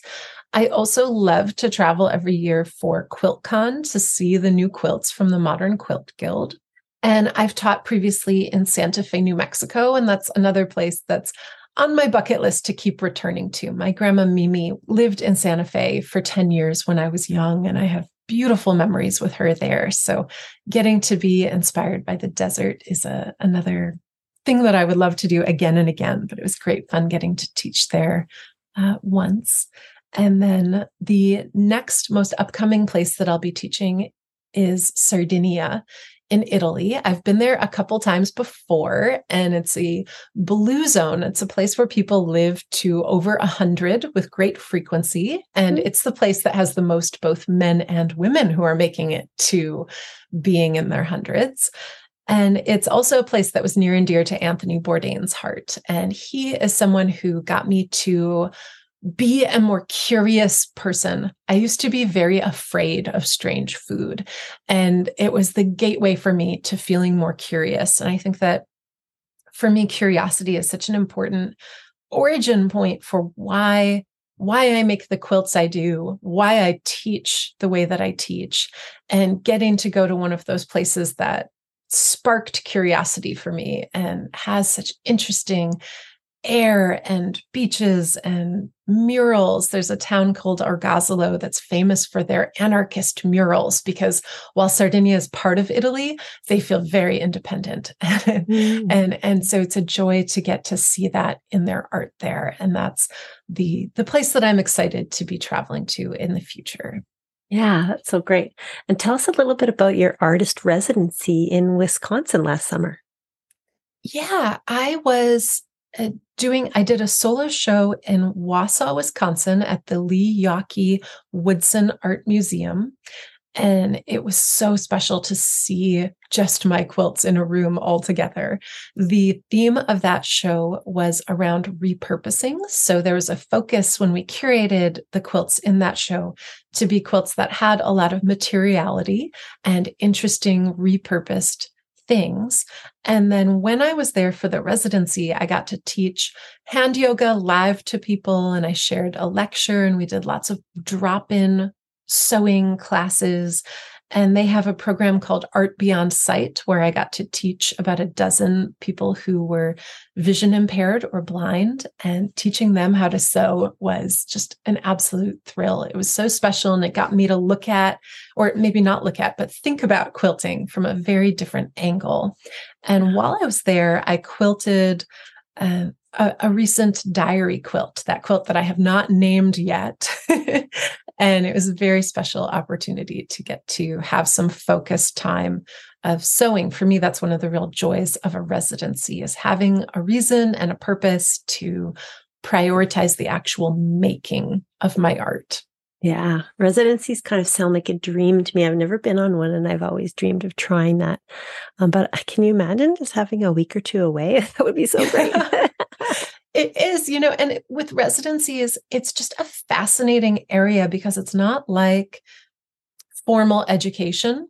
A residency can be structured absolutely any way under the sun.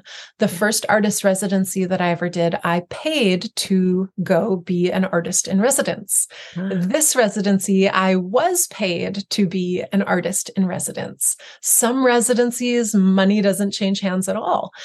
But the last residency that I did before the one at the museum was a year-long residency called the Art Servancy, and they They paid me just a small amount of money, but the idea was to work in community with a dozen artists total. And we all chose an area of land in the Milwaukee area that we wanted to form a deeper bond with. And so whatever that meant to me of going frequently to Lake Park to experience nature there and then find out and discover how it would impact and influence my art. Um, one of the things that I love about it the most is that I didn't have any actual larger permission than any other citizen of Milwaukee or tourist or visitor. Um, I just chose to do that. And so making your own residency and deciding I'm going to form a deeper relationship with nature this year is something that anyone can do, but having that formal structure and getting to check in with fellow artists made, made it a very special experience. Yeah. Okay. So tell us about some of your lectures. Are there some popular ones or ones that you like to do most? I have a list of about ten different lecture options on my website, but I'm encouraging folks to do the trunk show option, because then we get to hold up the quilts and I get to share with them in real time and tell some of the stories of the quilts, and we walk them around so everyone can see them closer. And generally, I like to mix that with hand yoga. So maybe we'll do ten minute warm up to get centered and focused and move our hands. And then I'll share for the next either thirty-five minutes or fifty minutes about the quilts themselves in person. So this next question is my favorite question that I ask every guest on my show. And it is, in your quilting world, what brings you joy? Mm. It brings me joy to see the quilts that are made by people who are inspired by me. Like just absolute incredible joy to be in my diary quilting class and to get to see the progress of these sixty students is just blowing me away. Both the like emotional healing that they're doing and the excitement that they feel around these quilts, and then the physical beauty of the quilts themselves. Every time I do a quilt along on Instagram and I get to see the progress of one of my quilt patterns, uh, that just expansive way of more people highlighting their hands, more people asking questions and healing and, and thinking about quilts in this way that I find very interesting. It just lights me up to get to see the wider results that I, I would never be able to make that many quilts in ten lifetimes. And to get to see that exploration is the most joy-producing thing that I get to, to experience. Oh, that's so nice to see that that lights you up. Yeah. Okay, so right now we are going to take a quick break. And then when we come back, we're going to talk all about Heidi's studio space, her hand yoga therapy, and some of the awards she's won in the past. Also, we might touch on what's coming soon. So we'll be right back. So Yeah Quilting is Las Vegas's premier quilting and sewing supply retailer. Their goal is to provide the best supplies and customer service. Visit their store in person or shop online at so yeah quilting dot com. You can also find them on YouTube for tutorials, events, and flash sales to get a glimpse of who they are, what they do, and how much fun they have. For the So Yeah Quilting family, it's a privilege to be in an industry filled with wonderful, caring people with a desire to make the world a little better every day. We'd like to welcome you to Rosie Girl Quilting.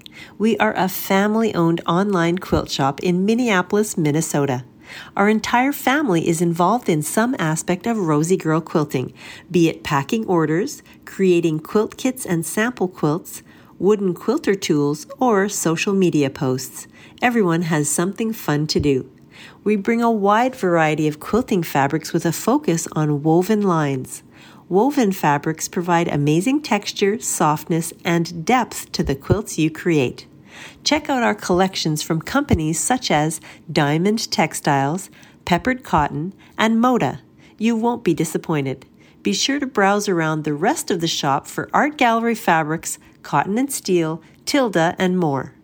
Visit us at rosie girl quilting dot com. Use the discount code fire fifteen, that's F I R E one five, at checkout for fifteen percent discount on your order. We look forward to seeing you.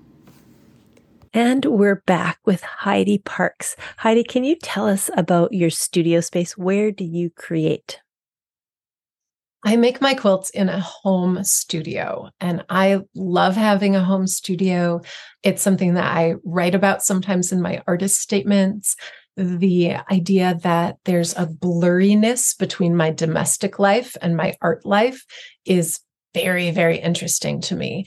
So I make art and I teach in my living room, which at this point is probably eighty-five percent studio, fifteen percent living room. Okay. And I would love to talk about your focus on the hands with yoga, because this is really relevant to the quilter, right? So tell us what it means to be a yoga therapist. So my first certification is in vinyasa flow yoga, which is the kind of yoga that probably comes to mind when most people think about yoga. We sit down at our mats, and then for an hour, we do a yoga practice. And then my second certification is yoga therapy, and that is more frequently done one-on-one, and it's intimately linked with Ayurveda and this idea of exploring the elements of the world in connection to the body. But the micro-macrocosm that is active in yoga therapy is around the elements of earth, water, fire, air, and ether, which is also uh, translates to space, the space in between things, the space in between the atoms and in between the cells. And we also pay a lot of attention to the sun and the moon. So with those seven things in mind, someone can tell me about their life, about their emotions, about their body, and I can start to distill, okay, you've got a lot of heat. That might be an excess fire. And then how do we pacify that? How do we bring it back into balance? And it could be a yoga pose. It could be a hand gesture. It could be a different kind of asana. It could be a massage. It could be chanting with your voice. But that's the way that I would look at someone in a yoga therapy lens and then create healing for them. Yeah. And you have, you know, a hand yoga club with over thirty classes of hand yoga on YouTube. So tell us about that. So in the hand yoga club, it's hopefully a way to remind folks to take care of their hands. And I think that there are a lot of five minute videos with the intention that maybe you could put a daily reminder on your calendar in your phone, and you could include the link. And so it would pop up every day at three p.m. And you'd say, oh yeah, I wanted to do five minutes of gentle movements. And so for maybe a month, you'd do the gentle movements video till you've memorized it, till it's part of your natural habit. And then maybe you'd choose a different five minute video on improving circulation. And you could watch that every day for a month. And then there's also a collection of videos that are either twenty minutes or forty-five minutes that are much longer, more soothing, meditative, relaxing processes. And they might be focused on hands or shoulders. I even have some that I've done that are for the treadmill. So if you're trying to get your steps in and walking on a treadmill, well, everyone on a treadmill ever wants to multitask. They're either watching T V or listening to a podcast or doing something else. And there's so much you could be doing with your hands while you're walking that uh, that kind of thing is exciting to me. So it's a way of empowering people to move their hands in ways that are kind of generally healthy. And it's me pulling from my yoga background as well as from my experience as a recipient of occupational therapy. And one of the most important things that I learned in occupational therapy is the phrase, motion is lotion. That if you're asking a lot of your hands when you're sewing, you're pinching and pulling and squeezing and tugging and gripping and holding things tight. The opposite of that is not doing nothing with your hands. Keeping your hands still is actually really exhausting for your hands as well. And the thing that they want is motion, gentle movement without tension, without anything else in the mix. And so my favorite, favorite movement, if you were to do only one hand yoga move, it would be this gentle movement of opening your hands and closing your hands, but not the full spectrum of movement. So not closing into as tight of a fist as you can, not spreading as wide as you can, but yeah. moving across maybe the, the middle forty percent of that range of motion and feeling that flow and that glide of your nerves and tendons in your hands. Yeah. Well, I definitely recommend, especially if your hands are sore sometimes, go and check out all those videos on YouTube. And that's also where you'll find the twenty-one episodes of Soft Bulk that we talked about earlier with Luke and Zach. What's the name of that YouTube channel? It is youtube.com slash Heidi Parkes. Okay, great. So people can go check that out. Now I want to talk a little bit about some of the awards. You're an award-winning quilt maker. So let's talk about that. Um, I want to start with Places Unfold. What did it win? And can you describe that quilt? Yeah, that's the quilt that I was saying that I was making at the end of my career as A te- an art teacher, yeah. and that it was a lot of different blocks and hand embroidered and hand appliqued, but also using my machine. And that was the first time I submitted quilts to QuiltCon. I remember in twenty fifteen seeing QuiltCon come across on Instagram. And I thought, how do I not know about this thing? How can yeah. I be part of it? I researched everything. I submitted a lot of quilts, and that quilt received first place for handwork. And it was just such a humbling, exciting moment to receive an award on a, I think it was the sixth quilt that I ever made. It was, it, you know, and, and I had made so many other things up to that point. So it wasn't like I just dipped my toe into fiber art yeah. in general for the first time, but, you know, I didn't know if, if the Modern Quilt Guild would accept me or like my work, because what I do is very much on the fringe of, of that community. and there's a lot of machine things, and especially at that time, not as much handwork. And there's a lot of bold graphic design. And, you know, I was doing these itty bitty little embroideries. And it was thrilling to me to discover that that community was a community that I could be part of and engage in, and that was open and interested enough in, in an expansive definition of what a modern quilt could be. Yeah. And you had another quilt that won first place in handwork. Tell us about that one. That quilt is called There's Something Between Us. And I made it at the beginning of twenty seventeen in response to a call for art for the Threads of Resistance exhibition. It was very similar to the Women's March in spirit, and a lot of the quilts that were submitted could have been posters or marched along in the Women's March.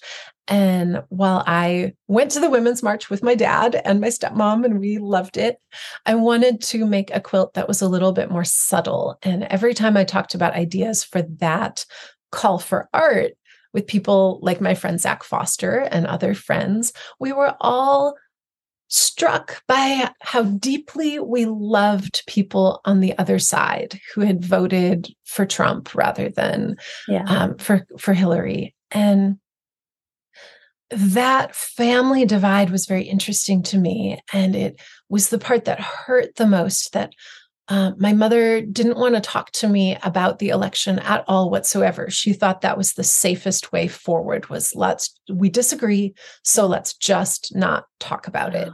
And to me, after us having both been so excited about Obama together when we both lived in Illinois, yeah. it just felt so unsettling to suddenly be excommunicated from being able to talk about politics with someone who I used to talk about politics. And, you know, my yeah. mom was always, uh, you know, said, as women, we have to vote. It's so important. And like, I believed her and bought, you know, bought into that one hundred percent. And so this quilt is a great example of materiality. It started with a curtain from IKEA that my mom was with me when I bought all of these curtains when I moved out of her house when I was around thirty years old and into my own house. And it's from the moment in twenty thirteen when I made my first quilt. And one of the bay windows that I had was short, so the, the curtain needed to be hemmed and shortened. And my mom did that stitching for me by hand. And I thought, this curtain is an artifact of irrefutable proof of how much my mama loves me. And when I feel like hurt that she voted for this thing or that thing that, you know, aren't necessarily in my best interest, um, that, you know, here's this other object that's saying my mother very much cares about my best interest. Yeah. And how can this cognitive dissonance, how can these things that feel like they don't line up, how can, how can I maybe work through some of that with this quilt? And we, um, you know, then, the, then the quilt got into the exhibition, Threads of Resistance. And then I had to tell my mom about the quilt. and, and then that was a real challenge.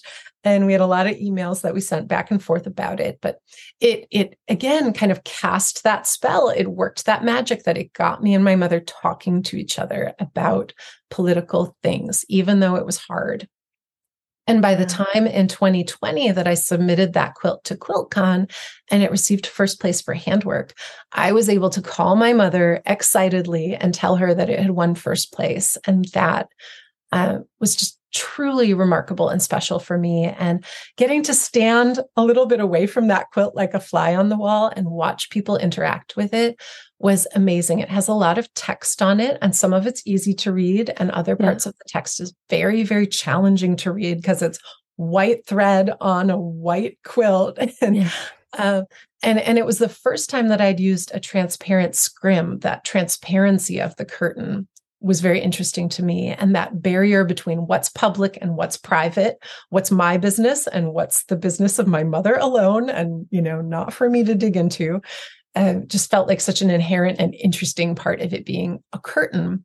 And getting to watch folks from both sides of the political aisle, um, you know, in a in a quilt show in Texas, was amazing to see people cry when they saw that quilt, to see them yeah. take pictures of it and share it with family. And that quilt was just recently in the solo show at the Art Museum in Wausau, Wisconsin, again, because of the materiality, because of that focus on repurposed materials. Yeah. And, you know, Wisconsin is a purple state, and I feel the purpleness of this state all the time. And I think that of all the quilts that were in that show that people talked to me about, that quilt was by far the crowd favorite. Again, from both sides of the aisle, people feeling really touched and reminded that family relationships are being torn apart by the way that politics are in the country right now, and that that they're worth fighting for. Absolutely. And it tells such a story of healing, right? Because you've worked through that with your mom, and this is something that you stitched out in your mind, and it helped you. That's so awesome. And I can see those people seeing it and why it resonated with them so much, because reading, you know, my mother voted for such and such right on the quilt mm-hmm. was like going to hit people in the face with, yeah, I have family members too, who we don't have the same political, you know, agreements, but we love each other and we're family. So I love mm-hmm. that story. Thank okay. You. So I want to move into some of the things that are coming soon. What's on your design wall right now? I am making two quilts right now. One has a pink background, and it is a diary quilt about the present moment. Um, it's maybe also casting a bit of a spell. And if it is, it's a spell for me to have a tidier workspace and home, living room. So I've been doing a lot of putting like with like and sewing little teeny tiny applique, all of the same type of fabric together. And, and that verbing is going on. So in, in my home lately, I've been finding all the straight pins and putting them all in one location instead of five locations and putting things together. But I'm also tracking the wider present moment with this quilt. And it's the quilt that I'm making alongside my students in the, the online diary quilting class. And I began it in a five-day diary quilting class that I was teaching at Woodland Ridge Retreat in Wisconsin. The other quilt that is on the design wall is one that I began in France because I was traveling with my students for eleven days. And that one is made with a whole cloth base of fabric that I dyed with onion skins because I was thinking about French onion soup. So, so that materiality of something very French to me is having a giant pile of onion skins because you had to chop a huge pile of onions to make that soup. And it's a fun quilt because it has a lot more figurative things in it than I normally do. I believe I was struck by how just amazing it is to see nude sculptures everywhere in France and, yeah. and just like all that figurative stuff. And I was struggling to sleep a little bit with my jet lag. And so I traced myself in some of the funny poses that I was in as I was attempting to fall asleep or uh, watching myself not sleep. And then the quilt is continuing to evolve now into me reminiscing about France. And maybe it'll be even me anticipating traveling to Italy and be, you know, a, a quilt that bridges both of those trips. We'll find out. But so far, it's my France travel quilt. Yeah. And you touched on something earlier that's coming up for you. And that is your year-long class sort of slash mentorship. And so let's just dive into that a little bit more. If people are interested in working with you more closely and really, you know, advancing their own creative practice, how can they get involved in that? So that class by now will be available in the shop page of my website. And I've got three different groups of ten people. So you get to choose if you're going to be the Sunday group or a different day of the week. And that class is going to meet in several different ways. We'll meet as a small group. We will also meet in some pre-recorded modules where I'm teaching and, and pre-recording a lecture, and then students can watch it at any pace that feels good for them, um, any time that they can fit in their schedules. We will also have a meeting once a month where all thirty of us meet, because there's like such a richness happening right now in my diary quilting class that has sixty students in it. And then the last time that students are going to meet each month is with other students one-on-one. And so we will begin meeting in January, and students will have that first pre-recorded module to start watching in December. And that way, then when we meet, we'll have our small group and our large group, and they'll get their first assignment for a one-on-one pairing. So I'm just deeply excited about this series and curious to see where it leads us. Uh, yeah. And so if you're listening right now and you're thinking, wow, that seems like something that would suit me perfectly, get on the newsletter, follow along on Instagram, you know, get to those places where you can stay connected with Heidi. So you'll be the first to know. Yeah. So now it's time for the lightning round robin. It's a series of rapid fire questions and it's super fun. Are you ready? Yes. Okay. What is your favorite tool or notion? My thimbles. Your thimbles. Yes. Okay. We already talked about those. And I I actually kind of thought for a second you were going to say the same answer as Zach, which is probably your answer in retrospect, but he said his hands. Oh, well. But that's kind of cheating because it's not really a tool. I think that's, yeah, cheating. I always have my hands present. I know. Okay. Do you the ever... things that protect my hands. I know. I know. Do you ever have a sewing or quilting escape? Hmm. An escape, you know, the the days where I say, I'm not going to be on the computer today. I'm going to wake up and sew all day and then go to sleep. Those are magical days. And, and, and I do get to make them sometimes here in my home studio. Okay, that's great. Do you have any kind of personal reward system for getting things done? That can be tricky. Sometimes I used to think if I get to the bottom of my email inbox, then I can. And, and using that kind of system to dole out quilting, just I found wasn't feeling very healthy for anymore. So yeah. uh, I think I'm less on the reward system now and more just if life feels balanced, right? Do a little email, do a little quilting. And it's not healthy for me if I am um, on top of my email, but not sewing anything. Yeah. Okay. So what is a skill in quilting that you've most recently learned? So I recently learned booty. Oh, booty. so, so booty, um, without the Midwestern accent and a little yeah. more tea in it, booty is the art of working on trapunto and stuffing things using a big needle and sewing with a tiny thread and a tiny running stitch through two layers first, and then this big needle to pull the yarn in. And it was incredible to learn this booty technique in France. And I'm hoping to incorporate that technique in my France travel quilt. So you'll be able to see more of it in the future. Okay. Have you had any weird, funny, or crazy quilting moments? I would say one of the funniest moments that reoccurs for me in the quilt world is when I tell the story of myself and mending. I realized that I was serious about mending um, when I went in to talk to my therapist and I said, I've been mending my underpants and they are disintegrating and I don't know what to do about it. I need to... To, to stop mending and just find new underpants that I can tolerate wearing. And, um, and so this led to my therapist suggesting that I read a book called The Highly Sensitive Person by Elaine Aron.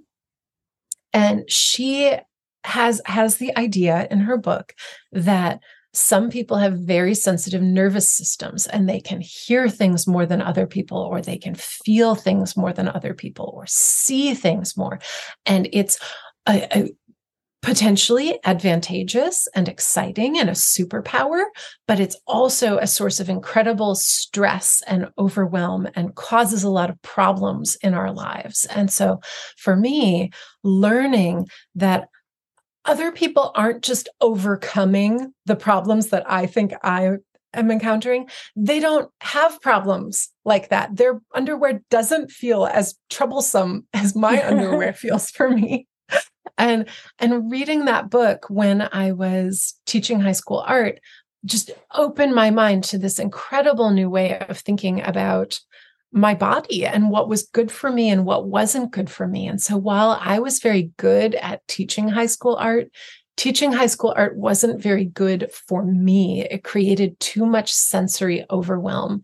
Mm-hmm. And so mending my underwear led to reading a book that led to me changing my career and becoming a quilter. And I think that's a funny origin story. Yeah, absolutely. Okay, so has there been a mentor who has really influenced you along your journey? I would say I've had several very important mentors, but the one that comes to mind first is someone that I know through the School of the Art Institute of Chicago. Kate Schuda is in the CAPEX program, which is the Career Services program. She works with current students and also works with alumni. And when I decided that I wanted to change my career, I realized, oh, CAPEX is the program I need to connect to, because when I applied to art school, we were using slides and we didn't even all own our own computers, and artists didn't have websites back then. Yeah. So I went to the Art Institute, and the first person that I met in that program was Kate Schuda. She's the director of the program. And at first, every other Saturday, she was teaching a class on a different aspect of being a working artist. The very first class was on how to have a social media presence. And I had two hundred fifty followers on Instagram at the time, who were all my Facebook friends. and, and, and she got me to think about social media in a different way, and as a tool that could be very helpful, and as a place where I could feel good about sharing what I was doing. And I could feel generous about sharing what I was doing online. And then after that, she kept having us in for classes on an elevator pitch, and how to interview, and how to have a website, and how to write an artist statement, and uh, how to photograph my art. And that was incredible. And she is a person who I, as an alumni, can still go online in the portal for, for alumni, and I can make a half hour appointment with her on Zoom or in person anytime that I want to get advice. And that has been absolutely invaluable to me. She has inspired me to stretch and grow and take risks and be brave over and over again. Yeah, what a great feature of an educational program, that after support. So valuable. Yeah, okay, do, they want us to be successful. It's yeah, amazing. That's so great. That's wonderful. Do you have any weird, strange, unusual collections of things? Mm, I think I have a collection of something that is very normal, my fabric collection, but I organize it in a very strange way. Mm. I don't organize my fabric by rainbow order, which I think is the most popular way of organizing fabric. I organize it by origin story and materiality. So I have a section of fabrics that are like family nostalgia from my mom and my grandma. I have a section of fabric from the rummage at the Quilt Museum. I have a section of fabric from my travels in India, and also Japan, and also Korea, or not Japan. Well, my friend Takako went to Japan and she bought fabric for me. So I haven't been yet, but I do have yeah. a Japanese fabric section. And my Korean fabrics, I have uh, just like uh, things, things that I bought at Joann Fabrics from more traditional resources. That's an area. And I have some, a sec, the one section that is perhaps more traditionally organized is my linen and heavier weight textured fabric. That is all together by fabric weight. But um, yeah, I think it's a little unusual, but it helps me remember what to me is one of the most important things about the fabric, which is the materiality and the storytelling. Yeah. Okay. And do you have any furry friends in your studio? I am an aunt to a black pug named Penelope, oh. and I'll be visit. I'll be I'll be babysitting her next week, and so then I'll make sure that I'm quilting on my couch so she can be next to me instead of on my chair where I can't have a furry friend next to me. And um, oh, I love that pug with my whole heart, even though I do not have any pets of my own. Maybe, maybe I love her more because she's my niece. Yeah. Yeah. Sometimes when you have other people's little pets or children, you get to let them go home, right? Before yes, they exactly. misbehave. Exactly. I never have to coordinate a babysitter for her or pay for her to go to the veterinarian. Yeah. I get to just love her and snuggle her and then send her back to her family. Yeah. Well, that was fun. Thank you for braving the lightning round robin. So I've mentioned your website. Let me just mention it again. It's heidi parkes dot com, and Parkes is P A R K E S. So mm-hmm. where do you think that it would be best for quilters to connect with you on social media? That would be my Instagram account. It is at heidi dot parkes. I'm also on Threads with the same name, heidi dot parkes. And I'm on YouTube as just Heidi Parkes, and I'm on Pinterest as Heidi Parkes Art. Okay, great. Now, as we wrap up, what do you want quilters to take away most from our conversation today? I would love for people to take away that quilting can be a place for storytelling and for healing, and that by thinking about the way you tell a story, changing the way that that story is phrased, reframing it, can lead to healing and can lead to a gentler way of remembering things and can create some really exciting, powerful, different, fresh, new neural pathways for you as a way forward. Oh, that's fantastic. And what a great way to end the podcast on such a fine note. Heidi, it has been such a pleasure to have you on the show. Thank you so much for sharing your story with me. Thank you. This was so fun. We got to really dig in. It was we nice did. to get to spend so much time together. Yeah, we did. Okay, so that was my show with Heidi Parkes. The thing that delights me most about Heidi is her focus on the domestic history of her own life in her practice and the appreciation for the cloth, its past use, and the stitch. She has created a contemporary practice of methodical handwork that also includes a strong element of self-care with the yoga practice. This was such a fun world to dive into, and I'd love to know know if it has inspired you to slow down a little bit, try out some hand care, some hand stitching, and whether you might change anything in the way you quilt as a result of this great conversation. Send me or Heidi a note on the socials to let us know. I'm really looking forward to watching Heidi Parkes on Instagram to see what she's up to next as she continues to grow. And I loved sharing her story with you today. Join me for a quilter's dream trip to Japan in May twenty twenty-four. Delight in the breathtaking beauty of traditional Japanese towns, shop for stunning fabrics, and learn traditional Japanese techniques like sashiko. Be part of our textile tour to Japan and experience a world of art, craft, and culture with new quilting friends. Book your spot today by calling Judy at Opulent Quilt Journeys, one eight seven seven, two three five, three seven six seven, or go to opulent quilt journeys dot com. Again, don't forget to check out Soya Quilting and Rosie Girl Quilting. When you shop with our advertisers, you are supporting the Quilter on Fire podcast. Thank you for listening to the Quilter on Fire podcast. Until next time, dream big and have fun in the studio with the Quilter on Fire.